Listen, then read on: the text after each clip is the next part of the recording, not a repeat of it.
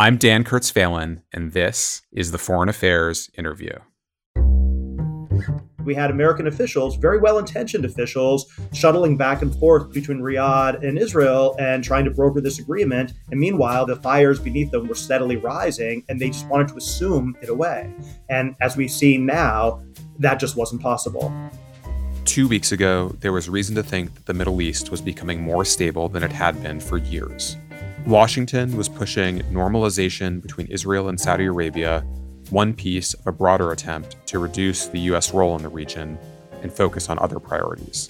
Hamas's attack on October 7th shattered those hopes. But there had long been signs that all was not well, that key assumptions underlying American strategy were on shaky ground. In the months before the attacks, Suzanne Maloney and Marc Lynch saw the lights flashing red, both worried that another crisis was coming.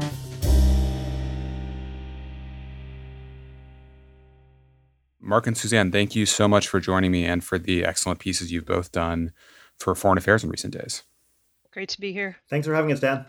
So, if we'd been recording this literally 11 days ago, it's now Tuesday, October 17th, we'd be dissecting very different dynamics in the Middle East as most observers understood them. It would seem like, in the eyes of many, the region was achieving a kind of equilibrium, you know, an unlovely one with a lot of unpleasant aspects, but uh, certainly something that looked more stable than what we'd seen in years before. But one of the reasons I wanted to have the two of you on is that I think you were both skeptical of the durability of that equilibrium, the sustainability of de escalation, though for very different reasons. Marc, you have written in the last few days a piece for us called An Invasion of Gaza Would Be a Disaster for Israel, which we will get to. But you'd also written a slew of essays in the past few years that looked at some of the underlying dynamics that to you were cause for concern. You wrote Israel's One State Reality with a few co authors in the spring, which caused a lot of controversy and debate.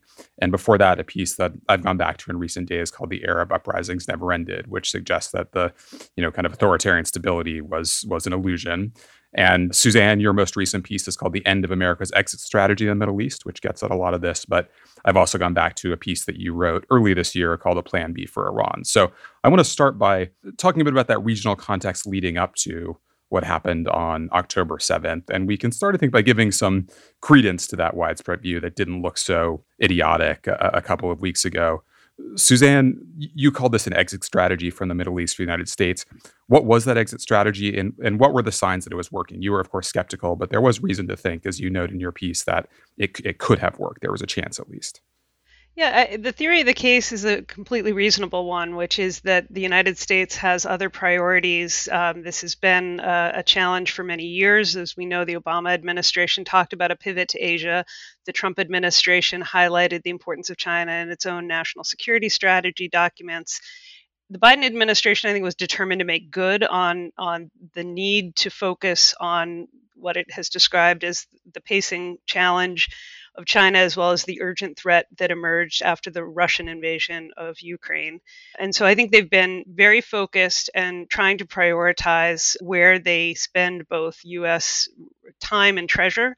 And obviously, there's a domestic political component to this, which is that the wars in Iraq and Afghanistan had become deeply unpopular among the American people. They had been used as political fodder in uh, the campaign for the, the presidency, and it was very clear that another Republican candidate would and will use those kinds of neo isolationist sentiments among the American people and frustration over what they perceived to be t- uh, too great a focus on people who live very far away from the United States and that sense of disconnect from international security. So I think that the administration was correct in its diagnosis of the political challenges they faced at home, of the significance of the challenges they faced on the international stage but I do think that there were some misjudgments in the way that they attempted to implement the strategy. And we can all go back to the withdrawal from Afghanistan, which I think no one would suggest was affected in a way that served American national security interests terribly well.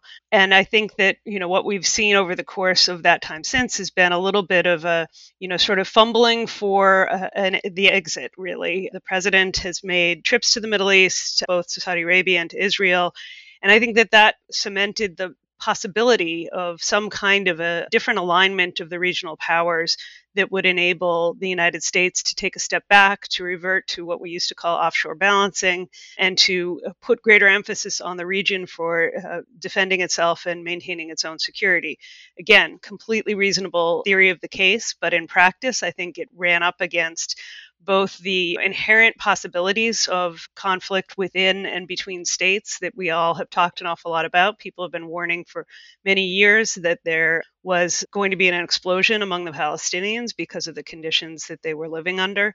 And I think it also misjudged the, the incentive structure for other players, the spoilers in the region, who could see this alignment coming, who could see what the United States was trying to do it, and how it might effectively empower some of their most powerful adversaries, and saw every reason to try to spoil it. So I want to come back to Iran in a moment, but Marc, could you first elaborate on a couple of elements of what Suzanne just laid out? First, how did normalization between Israel and, and, Arab states, with Saudi Arabia being the big prize, ostensibly serve that, that exit strategy, to use Suzanne's term? And second, to elaborate a bit on the Israeli Palestinian dimension of this, there was, I think, a sense that as unethical and, and problematic for many people on the ground as the status quo had been, there was a sense that it wasn't going to change a whole lot for the better or for the worse, at least not in such dramatic fashion. Just before I come back to your question, I, I want to take up your initial provocation about, you know, was this stupid? And I would say the answer is no. That at the regional level, there were real signs of de-escalation that were very real. I mean, they might not have been enduring, but uh, but they were real. I mean, you had four years of a Cold War between Qatar and Turkey on the one side and the UAE and Saudi Arabia on the other hand, which were resolved in an amicable fashion a few days after Biden took over from Trump. And that had kind of knockdown effects all over the region because that conflict was fueling a lot of what was happening in Yemen and Libya and Syria and elsewhere around the region. So you had kind of reconciliation and a rapprochement among the regional powers, which was actually having a stabilizing effect and and on a lot of like the active conflicts around the region. Meanwhile, you had Saudi Arabia, which realized under Mohammed bin Salman that its more provocative foreign policies around the region weren't working, and that the Abqaiq attack on the oil refineries and the lack of an American response kind of put the fear of God into them that they were going to be ground zero if there was any more regional escalation. So they began limited outreach towards Iran to try and calm down what was at the time escalating in dangerous ways, which had spillover effects in Yemen and also kind of around the Gulf. And then finally, you had the United States under both Trump and Biden nurturing these normalization agreements between Israel and, and the Arab states, which I, I never quite understood the obsession with that. I think that there was a radical overestimation of its benefits and, as we've seen, an underappreciation of, of the risks. But it made sense in that broader context of de escalation, where you could have not perhaps a, a, stable and permanent regional security architecture, but something a whole lot more manageable than we had over the post 2011 decade of. Uh, you remember the other piece I wrote for you, uh, the, the new, the new Arab disorder, right? I mean, this looked a lot better than what we had, say, 10, five years ago. But as you said, I mean, there, and as Suzanne hinted, you know, there were a number of easily seen obstacles to this, which were basically we we kind of whistled past the graveyard. We you know we just kind of wanted to assume them away. And one of them was that we were relying on these authoritarian regimes, which in many ways were the cause of the problems rather than their solution. And so, in a sense, what we got were kind of the conflicts were frozen but not resolved in all kinds of ways. And the ongoing repression and the ongoing economic mismanagement of many of these regimes, especially, say, in Egypt or Tunisia, were kind of generating more and more pressure from below. And so that's kind of a regional context where the leaders were de escalating regionally, in part because they were trying trying to handle their, their domestic problems, but the domestic problems were getting worse and worse and worse. And the United States basically had zero interest in any of this. No discussion of democracy, human rights, reform, nothing. We just wanted to work with these autocrats and try and get the regional, the top down part put together. And then finally, Palestine, which everyone could see this was coming. I can't tell you how many times when in briefings and discussions and articles that I wrote that I kept saying, how is the Abraham Accords going to hold up when we start seeing large numbers of dead Palestinians turning up on the Al Jazeera screens and on social media? And it's one thing for the UAE to normalize at a time when that's not happening, but Palestine has not gone away as an issue uh, for Arabs and for Arab regimes or publics. And and some kind of explosion was inevitable given not just as you said the status quo but the steady escalation of actions by settlers backed by this radical right wing government in Jerusalem, as we saw in 2021, across the West Bank, in this steady, kind of under the radar process of the appropriation of land, dispossession of Palestinians from their villages. And I mean, this was this was like actively pouring gas onto a fire that most people just simply wanted to ignore. And so we had American officials, very well intentioned officials, shuttling back and forth between Riyadh and Israel and trying to broker this agreement. And meanwhile, the fires beneath them were steadily rising and they just wanted to assume it away. And as we've seen now, that just wasn't possible. Suzanne, do you share Marc's sense that the benefits of normalization between Israel and Saudi Arabia were, were oversold?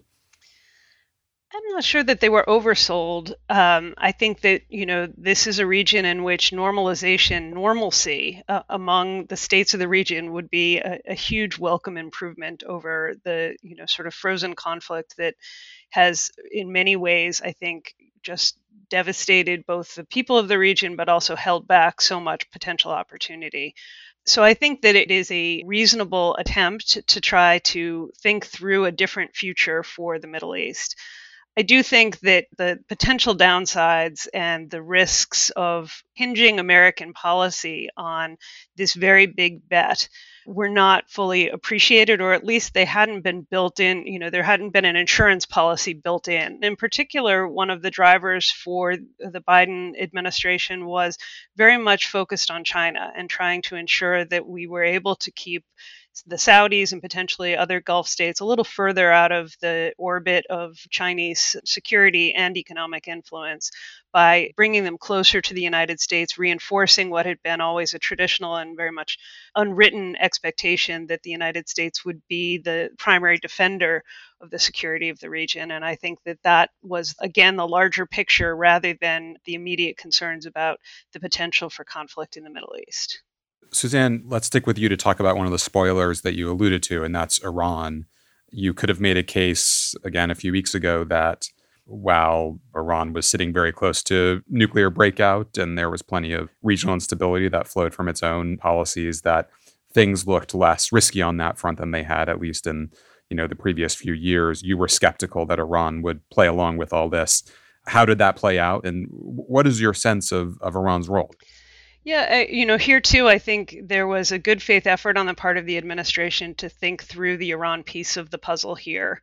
And essentially, I think the plan was really to buy them off, buy them off through these agreements that would commit the Iranians to at least stepping back from the brink on the nuclear program, to release some of the Americans that they have held unjustly for many years, and to refrain from some of the more aggressive activities in the Gulf against tanker traffic and against American interests, allies, and assets across the Middle East, which, of course, is one of the many ways that Iran seeks to eh, have influence essentially by provocation.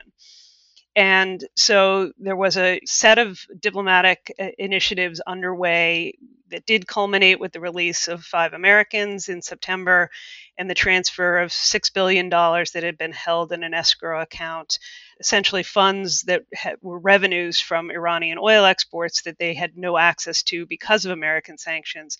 That money was made available to the Iranians by putting it in a Qatari bank with the assumption that the Qataris would help us ensure that those funds would only be spent on humanitarian purposes. I think that was always a slightly difficult bargain to stomach, both because of the expectation that the Qataris could play a meaningful role in overseeing Iranian transactions, that the funds wouldn't offset the Iranian ability to to shift money elsewhere and to double down on some of their support for their proxies across the region. And of course, it was a moral hazard because it meant that every single Western traveler to Iran then had a $1 billion price tag on their head.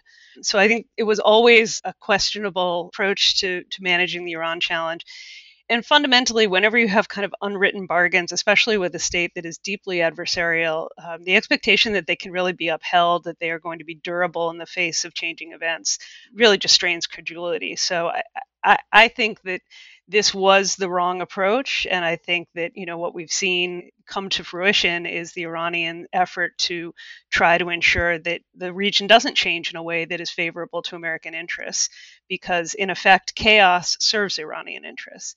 You asked about what the Iranian role in these latest attacks has been. We don't know with any degree of certainty at this point. There has been press reporting that the Iranians were deeply and directly involved with the plot itself. There have been also some questions about the uh, validity of those press reports. I think it's very fair to say that the Iranians are extensively engaged with Hamas in every way, and that extends to both strategy and operations. They're one of the most important funders for Hamas. They provide uh, an enormous array of material assistance, particularly in the form of rockets and missile technology. They're involved with training directly from the Iranian Revolutionary Guards, but also what I think is notable is that Hamas, in many ways, over the course of the past decade, has become a key component of this broader integration of transnational Shia militias that the Iranians mobilized to help defend Bashar Assad. And that created a kind of infrastructure that has enabled the sharing of technology, the sharing of lessons learned. And I think it has upgraded the skills and capabilities of some of the lesser players in the Iranian portfolio of proxies, whether it's Hamas, whether it's the Houthis in Yemen, they have all benefited from the ability to coordinate and learn from one another. And the key player in all of this, of course, is Hezbollah, which um, looms very large in the current conflict and is, uh, in many ways, was established by Iran, has a, an organic relationship on every level with Iran. And that gives Iran an enormous ability, I think, to play a role in shaping how this crisis plays out. So Hamas, though not itself a Shia group, has a kind of honorary role in the, the Shia axis, effectively. Absolutely. I mean, it's part of this axis of resistance that the Iranians talk about quite publicly, and the, there's an enormous amount of public, direct engagement with the leadership of both the movement and the Iranian state. There's no effort to hide the, the close coordination between them. Marc, what do we know now about Hamas's motivations, both the, the timing of this attack, the brutality of it, the kind of scale of atrocities that we've seen that seems to have gone beyond anything the group has done before? Also, its objectives. What did it hope to achieve strategically by launching this kind of attack on such a scale? Well, again, as Suzanne said, I think that we have to start by acknowledging that we don't really know. I mean, there's there's reporting out there, there's interviews, and there's also at this point it seems at least that there was kind of a small group of Hamas uh, commanders who were kind of in on the mission, and others who are often interviewed in the media who perhaps didn't know at all what was about to happen. And so we have to be really careful about not just what's being reported, but you know who is saying what and what they were actually in a position to know at the time. I would just say, in kind of a broader context, that Suzanne is completely right about the way that Hamas has become increasingly integrated within Iran's proxy network and its vehicles and means of projecting its regional influence. But Hamas isn't Hezbollah. It's not the Houthis. It's not kind of something which was created by the Iranians. It had a long pre existing presence in Gaza and a set of interests that are rooted, I would say, in two things. One is maintaining its, its rule and control over Gaza itself. And secondly, its ambitions to become the leader of the Palestinian national movement. And both of those things are very important. I think where the Houthis or Hezbollah, as Shia actors within the resistance axis, have no place else to go. If they want support, then Iran's the only place they're going to get it because of the sectarian dynamics of the region. Hamas isn't in that position. You know, like the PLO before it, it, you know, in a sense, is able to reach out and get support from Qatar, from Saudi Arabia, if Saudi Arabia is willing to provide it. There's a lot of money out there on the Sunni side. And that gets tied in to these politics of political Islam that have that have kind of torn the region apart over the last decade. And like the UAE, of course, is deeply hostile to anything that looks Islamist. Saudi Arabia is this kind of ambiguous in an ambiguous transitional moment. Um, Qatar and Turkey are available. And so my point is simply that if you're Hamas, you are certainly benefiting from Iranian training support material and the like, but you do have options and you have a strategy which is not reducible to Iran's strategy. It aligns sometimes and sometimes it doesn't. And I think that if you're Hamas, then again, I don't know why they launched this attack in this particular time and place, or the or the way or the specifics of the attack plan.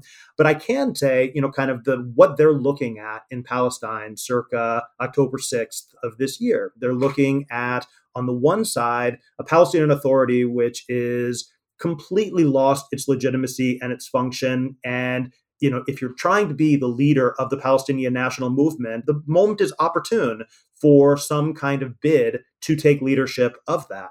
The Abu Mazen and the, and the PA are simply unable to deliver any kind of govern not just governance and, and level of economy and daily life but they can do nothing about the steady encroachments on uh, palestinian land and, and, and population across the west bank is being completely ignored by the united states in this diplomacy and the normalization efforts on israel and saudi arabia. And so in a sense there's a political vacuum in the west bank and uh, combined with radically deteriorating conditions and I think a lot of us remember 2021, remember the clashes in East Jerusalem, in Sheikh Jarrah, which then spread into any of the mixed cities of Israel. And then Hamas intervenes with uh, firing rockets and gets into one of these episodic crises.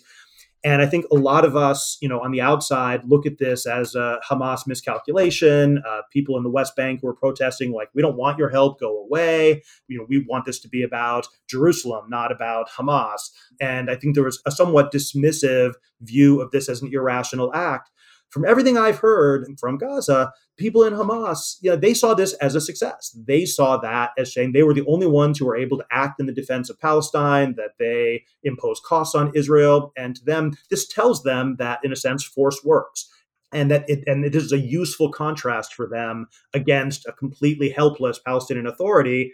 And again, this idea of trying to appeal to this increasingly desperate Palestinian public in terms of the the attack itself, I mean, that's just the sheer uh, the horror, the brutality of what they did once they broke through the security perimeter and started rampaging through the kibbutzim and the villages and, and carrying out all of these horrible atrocities. That's not the sort of thing which is likely to win them support as some kind of authentic or legitimate leader of the Palestinian national movement from our perspective seems like a fundamental flaw in the plan which is if you're trying to say look we're effective and you're not then breaking through the security perimeter and scaring israel is a good thing carrying out these unbelievably horrible atrocities would seem to be counterproductive but I do think that there's, on the one hand, this notion of this like psychological impact, this attempt to maximize the psychological effects of breaking out. And that's why I think they weren't hiding these videos, they were publicizing them and they were trying to spread this fear. And this is very different from anything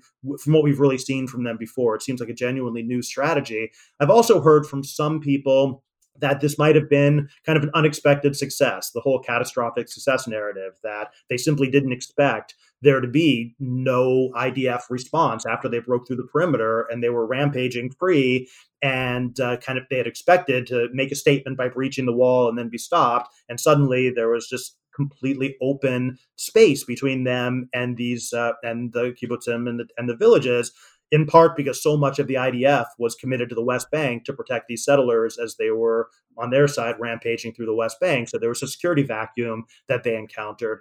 And so it's hard for me at this point. I'm sure other I'm sure evidence will emerge as, as things goes on, but it's hard for me at this point to be absolutely certain that this was the plan as opposed to simply breaching the perimeter, dealing a psychological shock and then resetting a new status quo, which might have been a very different world from the one we live in right now. So I, th- I imagine we're going to be reconstructing that day on October 7th for a long time.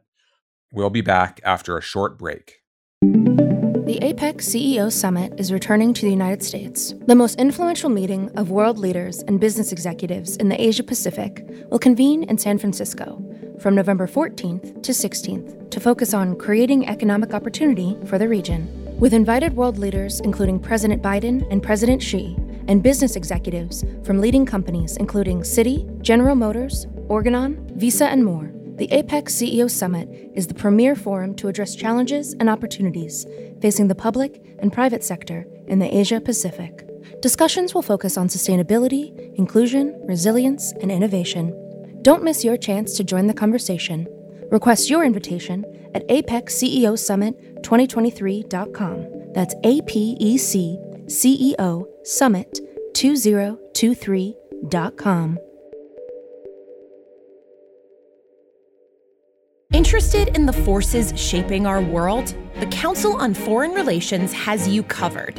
For those who like to look ahead, dive into The World Next Week, hosted by Bob McMahon and Carla Anne Robbins. We were not forecasting anything about Russian domestic upheaval, and yet that has been the story of the week. These were scorpions going after each other in a bottle. And for those who want to go beyond the headlines, join Jim Lindsay as he opens up the president's inbox. What should U.S. policy do? The approach towards China, it's enough to make me question bipartisanship. And finally, join me, Gabrielle Sierra, on Why It Matters, as my guests and I bring some of the world's most compelling stories home to you. Do you feel good about where we're heading with AI? Maybe we need to invent a new word here, which kind of is a combination of frightened and excited. I'm Excited. excited. So, what are you waiting for? For the, world, next week, the president's inbox. And Why It Matters. We'll see you soon. Marc, let me stick with you to talk a bit about the Israeli response as we see it so far. As we're having this conversation, the Israelis have not yet launched a major ground invasion of Gaza, though it certainly looks like they're gearing up to, just given the, the number of forces that they've massed on the edge of Gaza. Your piece uh, a few days ago was one of several that have been published that have warned against the kind of response that Israel seems to be intent on inflicting on Gaza and on Hamas in the days ahead you know you warn that it will likely backfire and and serve Hamas's goals rather than than undermining them. What is your case uh, uh, against the kind of massive ground invasion that Israel seems to be preparing for, and what do you think Israel is trying to achieve? Look, I mean, when Israel was attacked like that, there was zero possibility that they were not going to respond with a massive retaliation. It's it's hardwired into Israel's security DNA that when they are attacked, they respond with massive disproportionate force. This has been a key and a core and and uh, kind of well articulated part of their security doctrine for basically the entire existence of the state. That wasn't going to change now.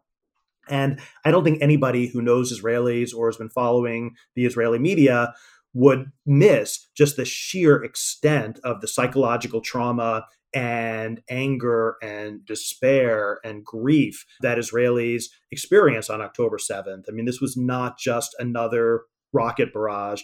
This was an intimate attack inside of Israel proper, not in the occupied territories, and with a complete failure of the security forces to protect them. You know, there's a tremendous rage among the public against the government for its security failures, against Netanyahu personally, and then, of course, against Hamas and a deep desire for revenge. And that's the political environment within which the Israeli uh, government is going to be formulating its plans. And so there is, I think, a strategic objective. I think they have a rationality behind it, but there's also, we don't want to miss just the sheer emotional and political valence of all of this. There had to be a response from the Israeli perspective, and it had to be overwhelming, and it had to be you know, kind of commensurate with the psychological shock which uh, which Israelis had experienced. I think Hamas fully expected that and was and is well prepared for both the bombardment and and, and blockade which have happened, but also for the ground invasion, which, as you say, appears to be imminent. I would say that uh, we've seen some interesting signs over the last couple days, and you know, who knows how this is going to play out.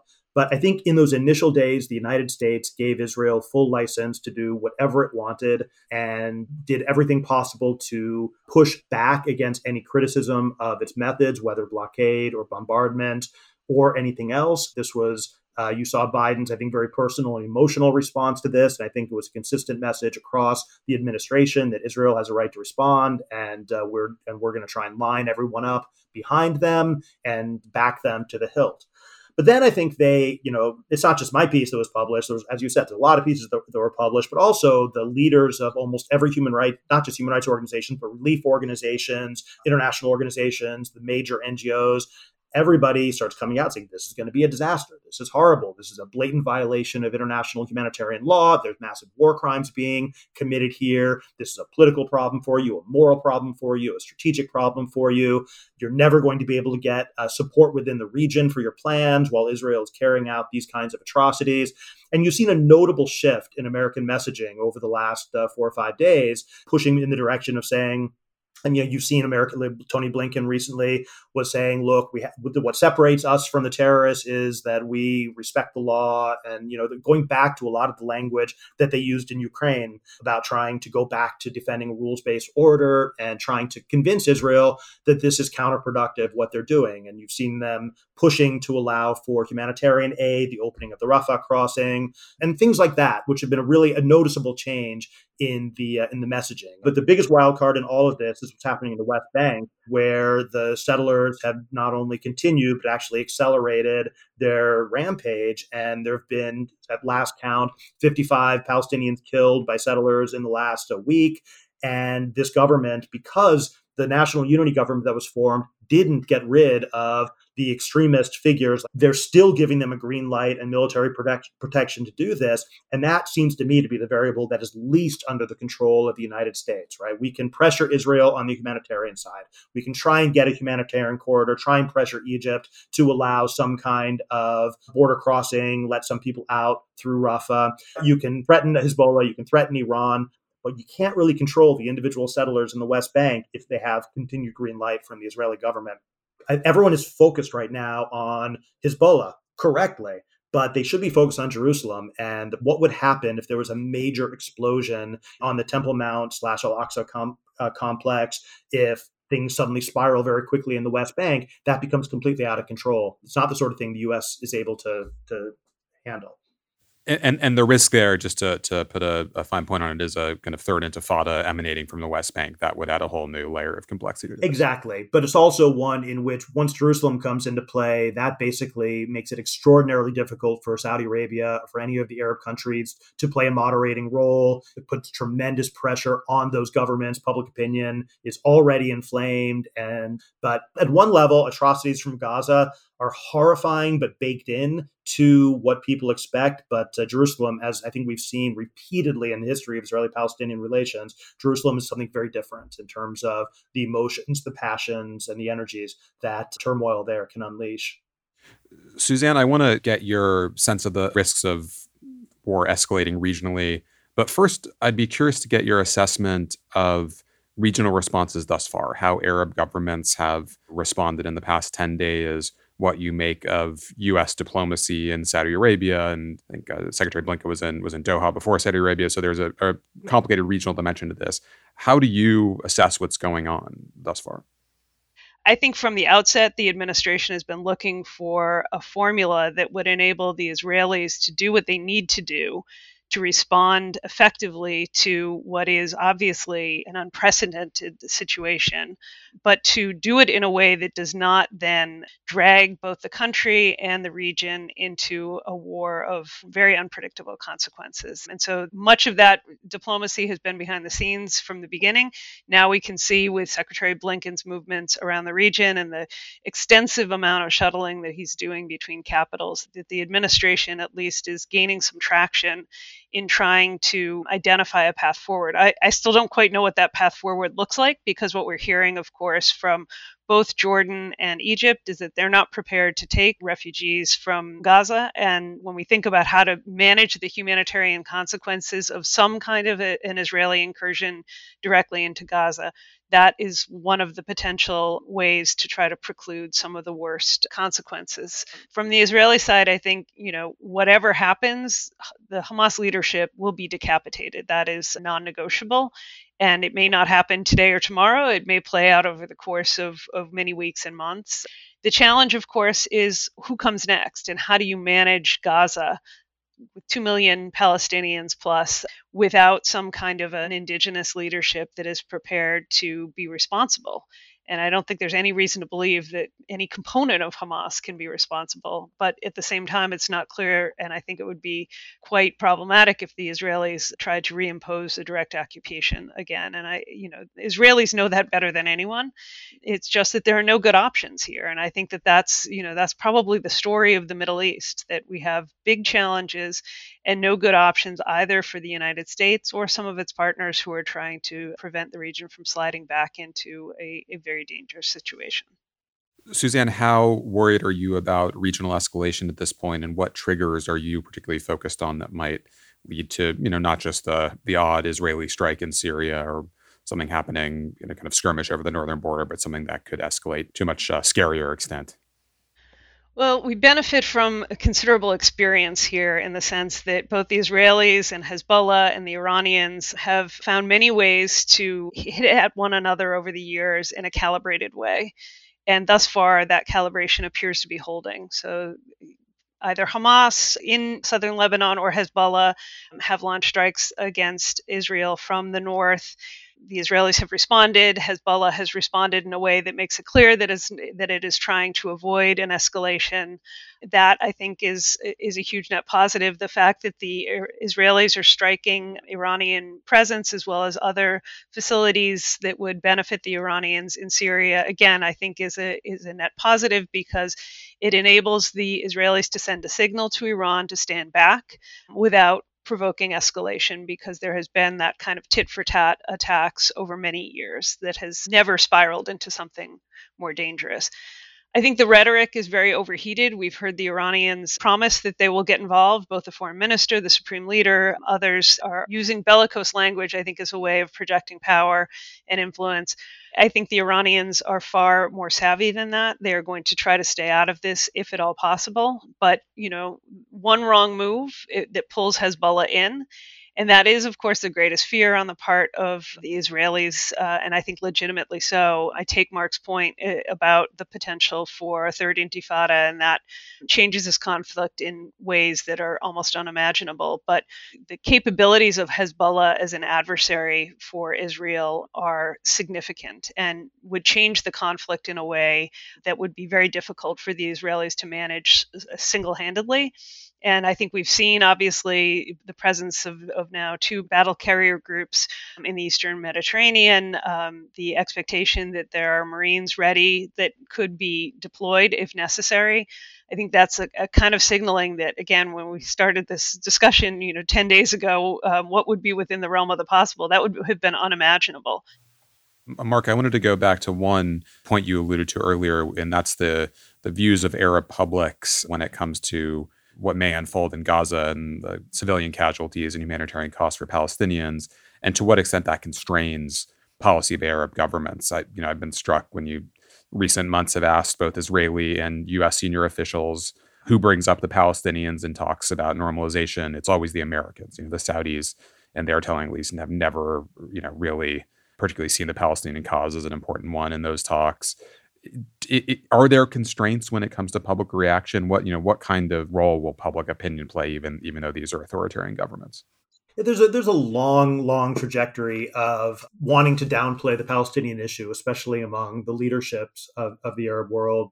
And repeatedly, when some kind of crisis breaks out, everyone then gets surprised when they find out that Arab publics actually do still care about Palestine and that they get extremely upset and they get rallies, marches, that sort of thing. As you say, these are autocratic regimes. They generally are not responsive to public opinion.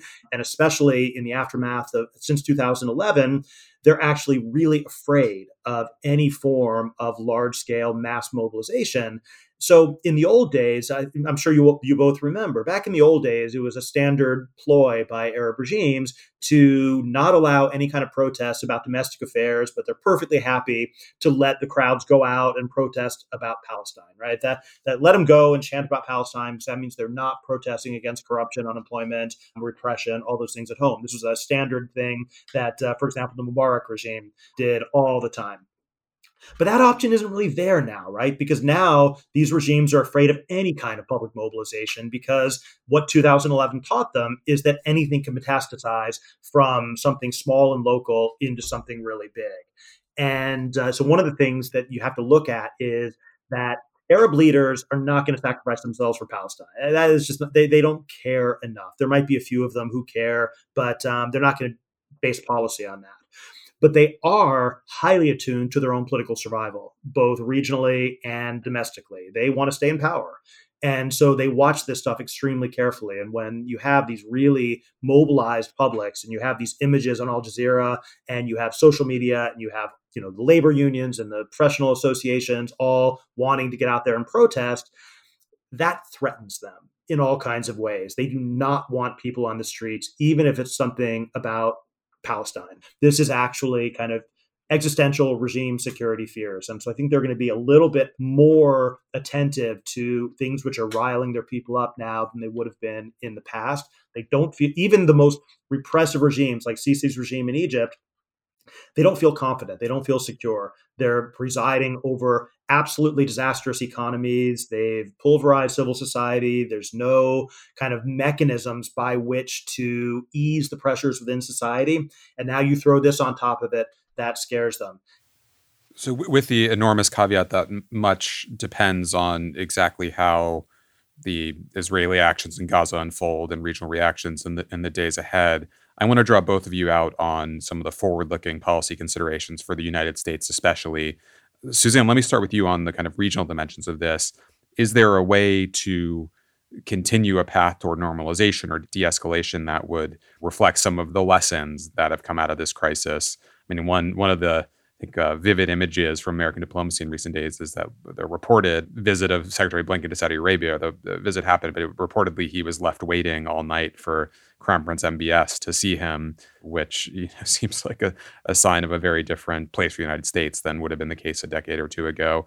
What should U.S. policy be trying to do to set the stage for a more sustainable path towards de-escalation if anything, there may be a, an opportunity once we get past what is likely to be a protracted and unpredictable crisis to put back the pieces of a broader normalization approach. But it would have to be one, I think, under any conceivable circumstances that had a, a, a very substantial and meaningful place for concessions to the Palestinians that actually built a more positive future. Because I think the lesson for those governments that were looking toward some kind of a different relationship with Israel is that it has to be one that can't be undercut by these kinds of explosions. If it's going to be durable, if it's going to be meaningful, if it's going to enable them to break out of what has been a fundamental drag on both their economies and on the, the regional situation, that has really got to be something that does not leave the Palestinians behind.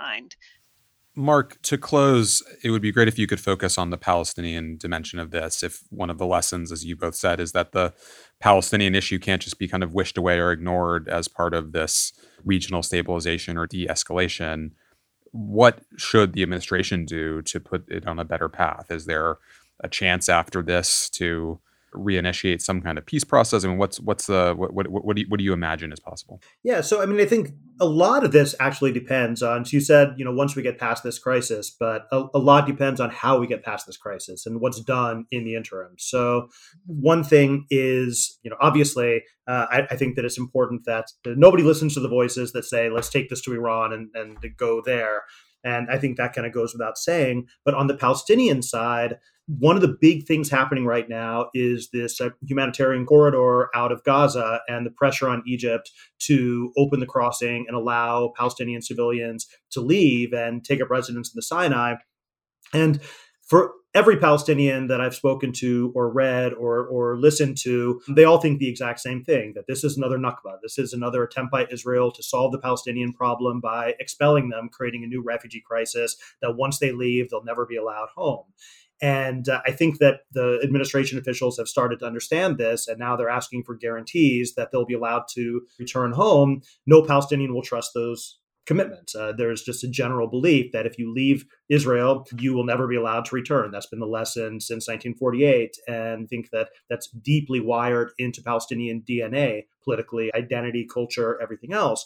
And so, in a sense, the idea that the the way to go about getting rid of Gaza is by temporarily depopulating the Gaza Strip of civilians I think is a really misguided one, and it, it's one that really triggers a lot of the worst fears of of Palestinians, and I, I, think correctly. I don't think that Israel would allow them to return, regardless of what they say at the time.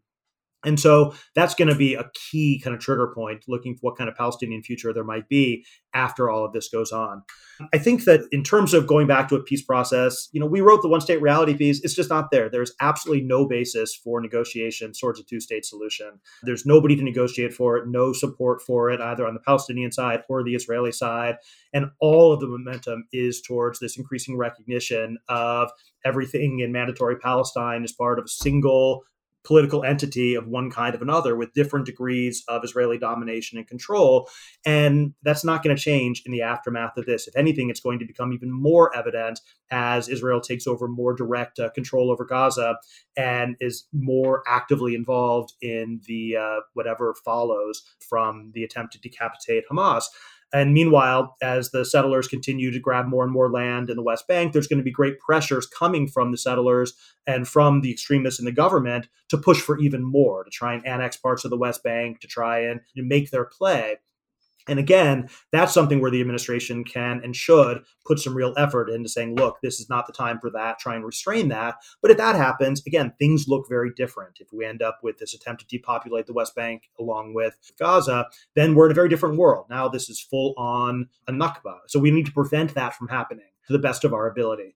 I think we shouldn't put any real confidence in the Palestinian Authority, Abu Mazen. Their time has passed. They're not. They command no respect or legitimacy among Palestinians, and you know, just their helplessness in the face of all of this has been really manifest and, and obvious.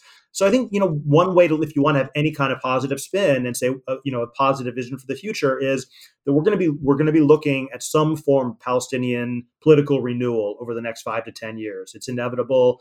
PA is collapsing one way or the other. Hamas's role in Gaza is not going to be what it was before, and so that new political horizon can be one which is kind of clear and unfettered Israeli domination, which is going to be a recipe for ongoing conflicts and crises as we've had right now or they can transition into something more positive and uh, try and figure out ways to give Palestinians some kind of meaningful representation, participation, and uh, control over their own destinies. I see almost no moves in that direction at the moment, but that's the only way that we're ultimately going to be able to get out of this perennial cycle of crises and conflict.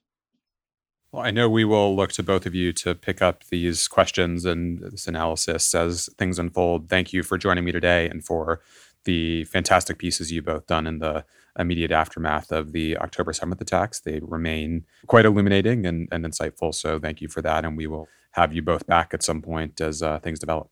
Thanks so much, Dan. Thank you, Dan.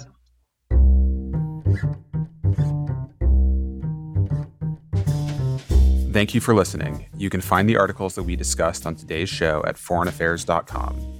The Foreign Affairs interview is produced by Kate Brannon, Julia Fleming Dresser, and Molly McAnany. Special thanks also to Grace Finlayson, Caitlin Joseph, Nora Revenaugh, Asher Ross, Gabrielle Sierra, and Marcus Zachariah. Our theme music was written and performed by Robin Hilton. Make sure you subscribe to the show wherever you listen to podcasts. And if you like what you heard, please take a minute to rate and review it. We release a new show every other Thursday. Thanks again for tuning in.